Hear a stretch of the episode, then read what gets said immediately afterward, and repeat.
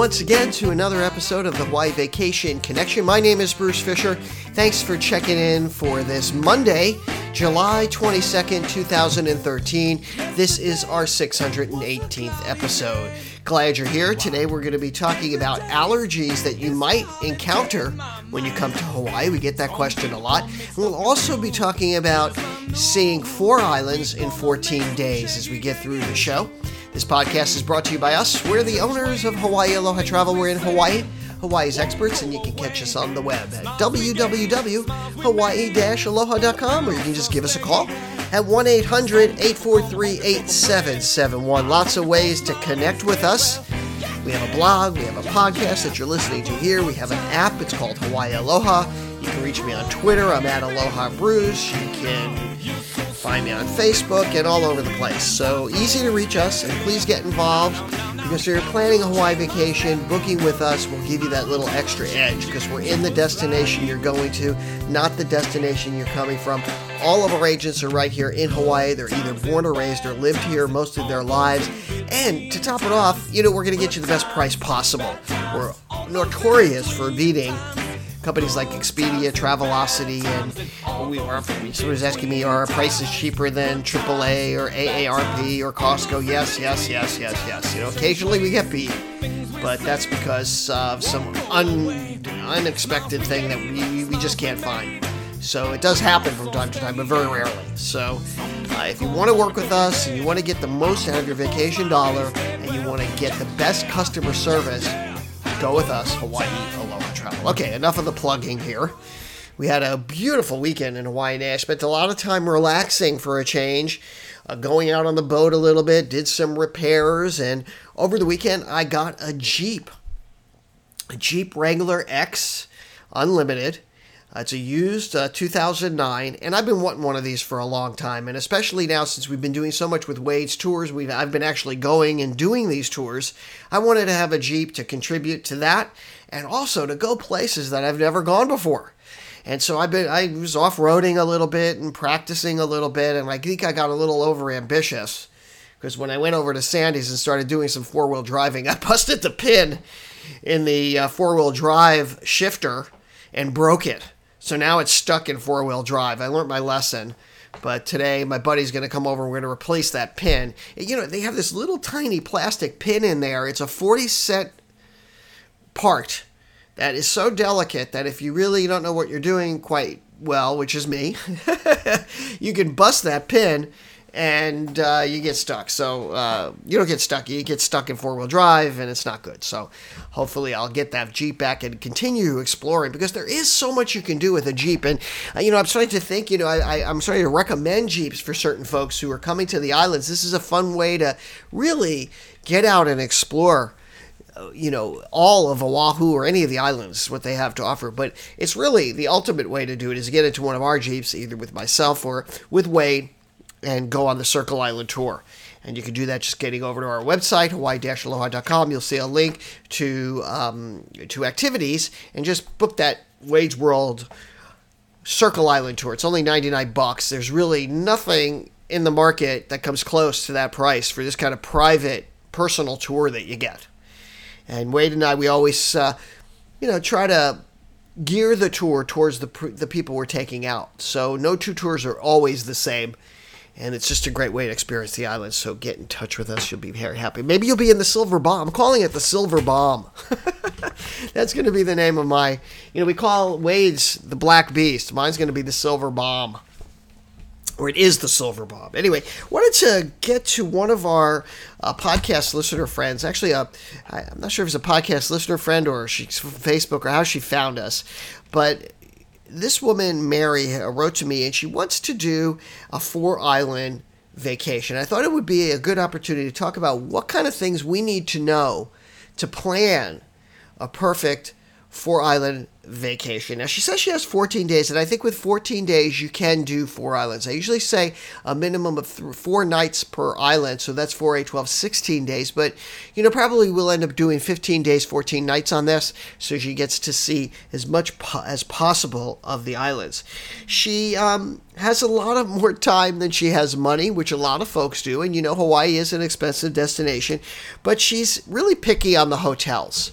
And she's very concerned that she picks a hotel, it's not the right hotel, what are her options, what she, what is she going to do?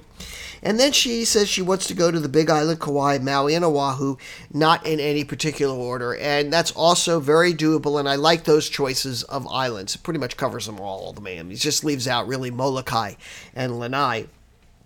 And she wants to spend no less than three full days on each island, or as many needed to enjoy the tours that they have in mind, and they don't want to rush through anything. So she's starting to realize that, you know, you can't be overambitious, what I say all the time about these trips. So I think I thought I'd kind of go through the planning process with you today, and one of the first things you need to know uh, when, when booking a trip like this is, first of all, what are your dates? You know, you want to make sure that when you're planning it, you've got the dates set. Now, she didn't put any dates here, but I did reach out to her, and she wants to come towards the end of February, which isn't too bad of a time. And you always want to make sure that you you you leave and you return on a weekday, and try to avoid weekends because your airfare is going to be cheaper. Now, keep in mind, every time you go to another island, it's a it's a travel day. You know, you've got to pack your bags, and you got to get to the hotel, get check out of the hotel, you got to go to the airport, you've got to check in, and this is a process. So planning becomes very important, and what we like to do is time those flights, those inter-island flights, so you have the ma- you maximize your la- your ground time, so that if we can fly you direct, well, maybe you pay a little bit extra for that direct flight rather than, like, let's say you're going from Maui to Kauai. A lot of the cheaper flights might take you through Oahu first, which adds like a half a day onto the trip, and also choosing which airline you, you, you pick and what time you go. It's it just it becomes a timing thing. So especially when you're only going to do maybe three, four days on each island, that inter-island hop is very critical. So once you have your dates down, then you can start planning, and then you have to think about, like I mentioned, the hotel room. Now, when I talked to her, she says, I, I I'm a four-star hotel person. Well, that's kind of ambiguous because a four-star hotel in Hawaii is quite expensive. I mean, it could be in the three hundred dollars, some four-star hotels. So you have to be realistic with your star rating. If you're used to a four-star, you might be okay with a three-star in Hawaii in general, because I think, you know, star ratings are a little ambiguous. They're hard to really kind of get your head around.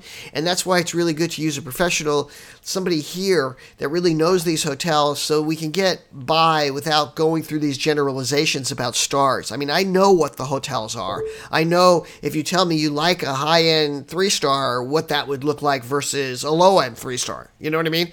So I'll be going through and looking at the hotels from that perspective. And then there's a difference between actually b- the hotel being on the beach and whether or not you need a ocean view or oceanfront room.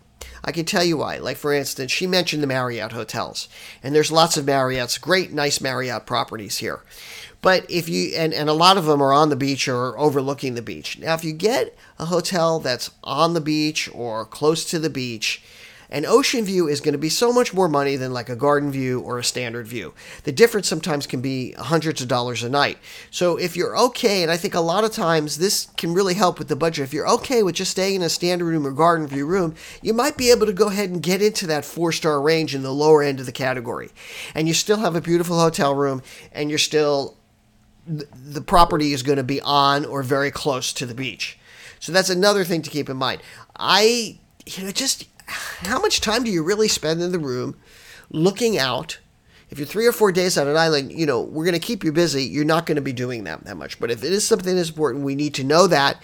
And maybe what you end up doing is you end up splurging a little bit. You end up like picking one area and saying, okay, when I go to Kauai, I'm going to go all out. I'm going to spend a little extra money there, but I'm going to go a little more budget on some of the other things if you really want to kind of experience that, because it is a beautiful thing. Let's face it. If you can afford to have an oceanfront room and wake up in the morning with your cone of coffee and kind of casually get out of bed and go onto the balcony and look at the beautiful view. And then in the evening, go back to your hotel room and have a romantic, you know, hors d'oeuvres or snacks and have some wine and overlook the beautiful skyline or the ocean. Hey, what can beat that? And if it's a once-in-a-lifetime experience or a special occasion, maybe you do need to include that as part of your plan. So we can work all of that in.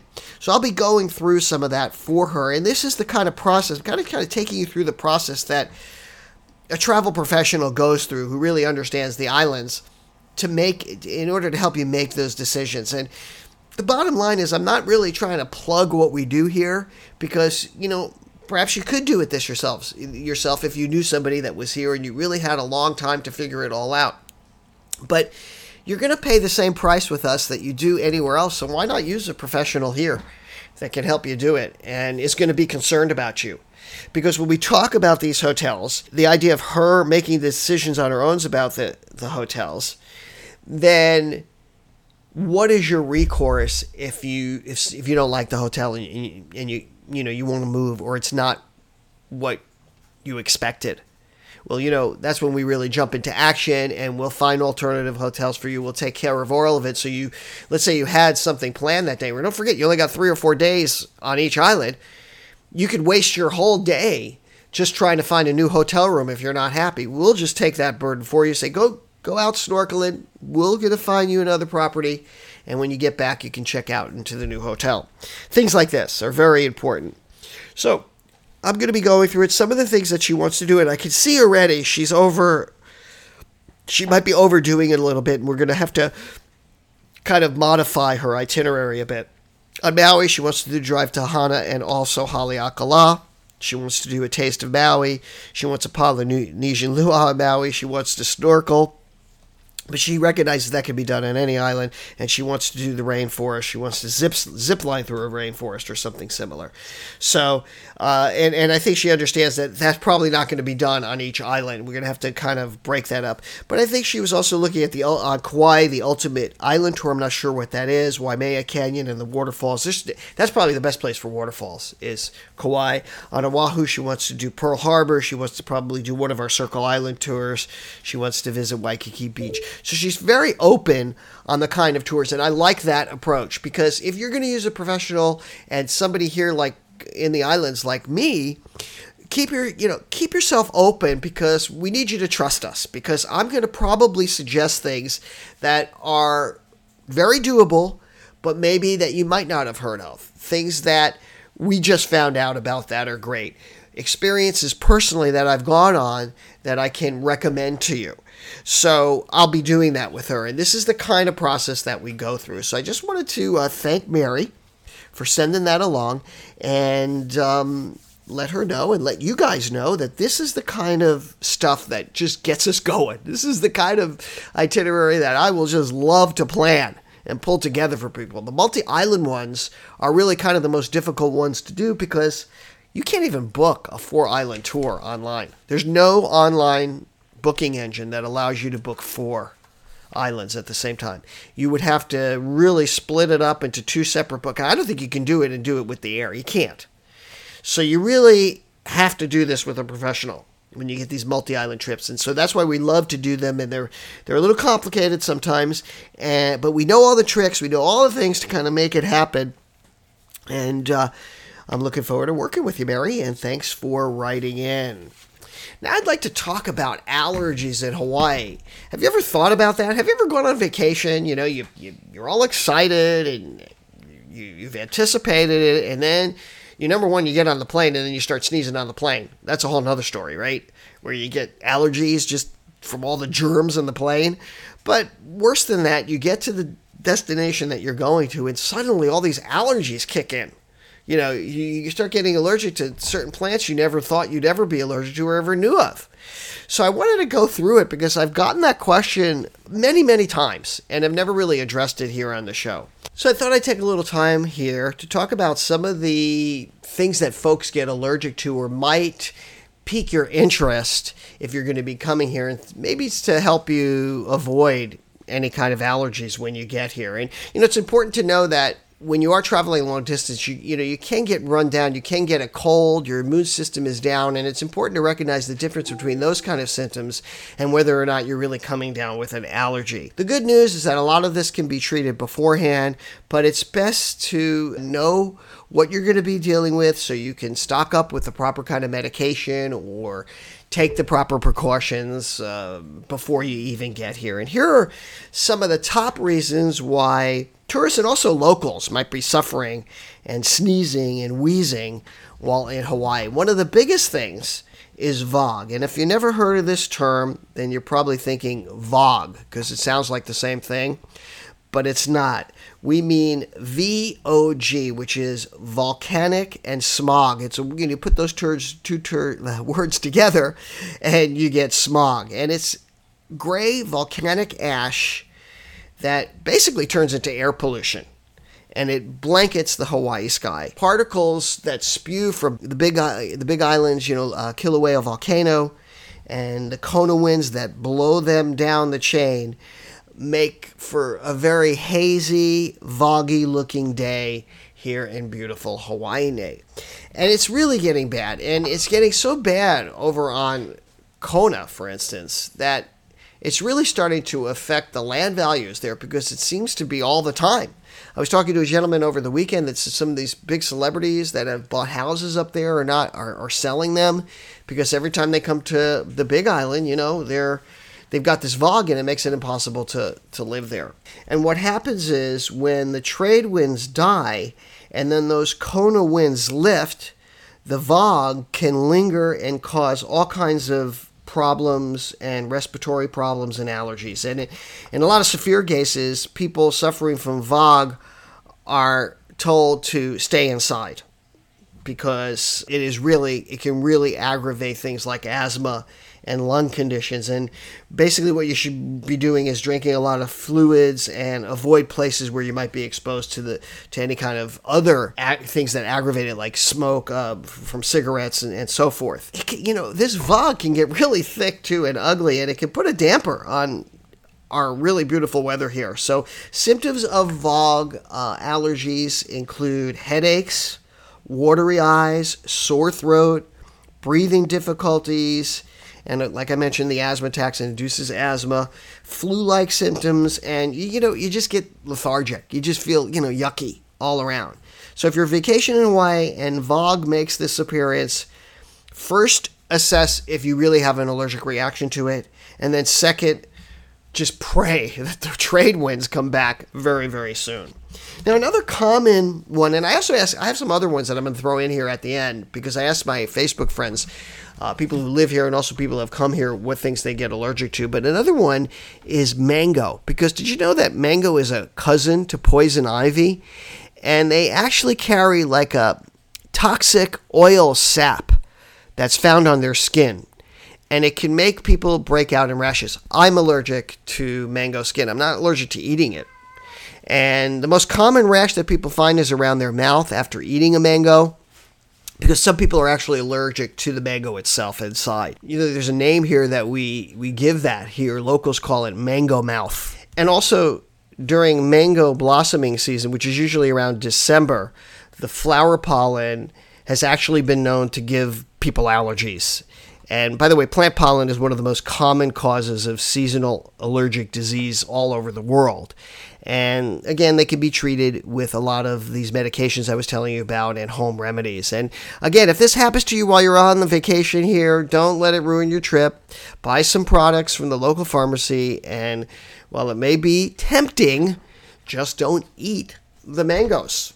Pick them up and touch them. Another thing that Hawaii is notorious for is our trade winds, and it's kind of like our natural air conditioning, and it's in our tropical D N A here, and often it's a big relief from the heat. But for those people who are suffering allergies, the wind plays a large role in how your symptoms act up, because when there's windy conditions, that means there's going to be more pollen in the air, and that means there's going to be more mold in the air, and that leads to increased allergy symptoms. So that's why sometimes people come here and who have mild allergies but aren't exposed to the kind of trade winds we have here start to get it when they come to the islands, because plant pollens carried by the wind are the cause of most of the things you like get with your nose, eyes, and lungs as a result of allergic reactions. So if your allergies have a tension, you know, a tendency to crop up in windier than normal weather conditions, definitely pack your allergy medication along with your swimsuit and the sunglasses and your snorkel and fins and all the other things you're going to bring on your Hawaii vacation. And finally, mold. Mold is one of the key triggers of hay fever and a common summertime allergy reaction. So for people who are coming here now, beware of that. Uh, but in a tropical, humid place like Hawaii, Hawaii, mold has the perfect environment to grow year-round. And, you know, we see this in, the, you know, one of the, the Hilton Hawaiian uh, the Hilton Hawaiian Hotel here in Hawaii. The whole hotel, when they were building, got infected by mold in the air conditioning system. They had to cut it down, and it was thousands and thousands of dollars of damage because it kind of flourishes in damp, warm places, and sending those spores into the air, causing a lot of allergic reaction. And then the wind carries those spores for miles. So I hate to bring this, you know, hairy truth to you, but mold persists throughout the entire year in Hawaii. And the inhalation of mold spores, you know, the symptoms of that is going to be your sneezing, your asthma, the itchy and watery eyes, and a lot of allergic discomfort. And that's another thing to know about, you know, the hotel you're staying in and the air conditioning systems and so forth. Uh, I, I talk about this sometimes with clients who have allergic reactions. You want to make sure that you have, you know, that's why it's better to be in kind of a newly renovated property, when they have these new air conditioners and these new filters, and you want to check those filters and make sure the filters are clean in the hotel rooms. You can have the housekeeping come up and take a look if you're, you know, a little bit uh, concerned about allergic reactions. I know this wasn't the most exciting topic, talking about allergies, but I think it was good. And, you know, allergies are are very curable. And, uh, you know, with this knowledge, you know how to prepare for it. Chances are you're not going to run into these kind of problems anyways. But if it does happen, then, you know, you'll be able to be ready for it. So hopefully that helps you out. I want to thank you for tuning in. Uh, please don't forget to tune in every Monday for this show. I, you know what? I'm going to Korea Uh, on Wednesday, so I probably won't be doing another show next Monday, so there'll be a, another one-week hiatus of the show, unless I can get one prepared between now and uh, before I leave, but there probably won't be another show next Monday, so don't, don't worry, I'll be back, and uh, be following me on Facebook and Twitter. I'll be talking a little bit about Korea and my experiences there, and uh, in the meantime, make sure you keep up with our blog. We'll be posting there every single day for you. Also, check out our app, app Hawaii Aloha. It's available in the Play Store and also in the iTunes Store.